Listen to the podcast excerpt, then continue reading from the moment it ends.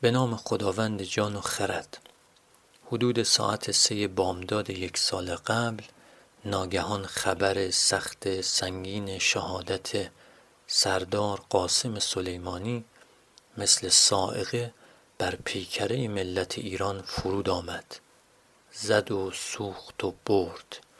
داغی چنان عمیق که اولویت های ذهنی آدمی رو در یک دم کنفیکون کرد. یک سال گذشت و او آرامش گرفت اما ما هنوز هم سرپا نشده ایم.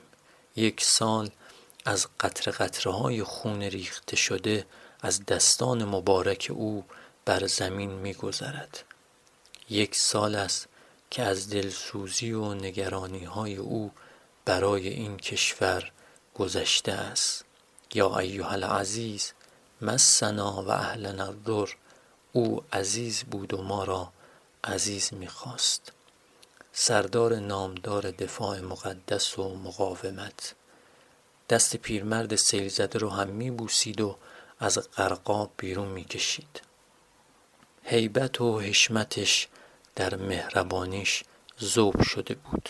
با چه حس نابی از یاران شهیدش یاد می‌کرد و فرزندانشون رو در آغوش می‌کشید. بزرگ بود اما بزرگی نمی فروخت از خلق درمانده روی بر نمی تافت دست پس نمی کشید پای علو بر زمین نمی کوفت و چشم پاداش نداشت. پی خسته سواری که پیاده می شد تا دستگیر پیاده ها باشه. خیرخواهی و انصاف جوان مردانه اش می توانست مخاطب را آرام و مجاب کنه. تا منطقش را بشنوند. شخصیتش اعتماد برمی انگیخت موفقیت رو در خیر می‌دید. شرط پهلوانی هم همین هست. در دفع ستم و وحشت داعشیان مسلمان و مسیحی و ایزدی صدایش می‌زدند. میشنید اجابت می‌کرد.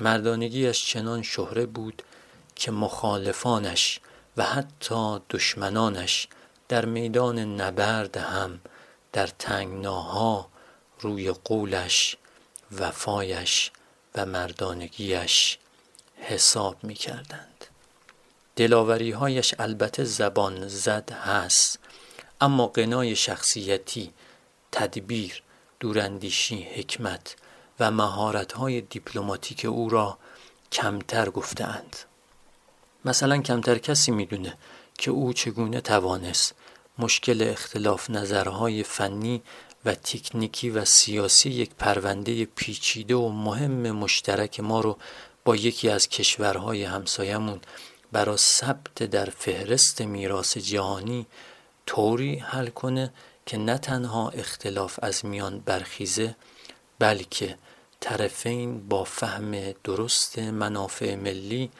و کشف منافع مشترک به حمایت متقابل هم برخیزند.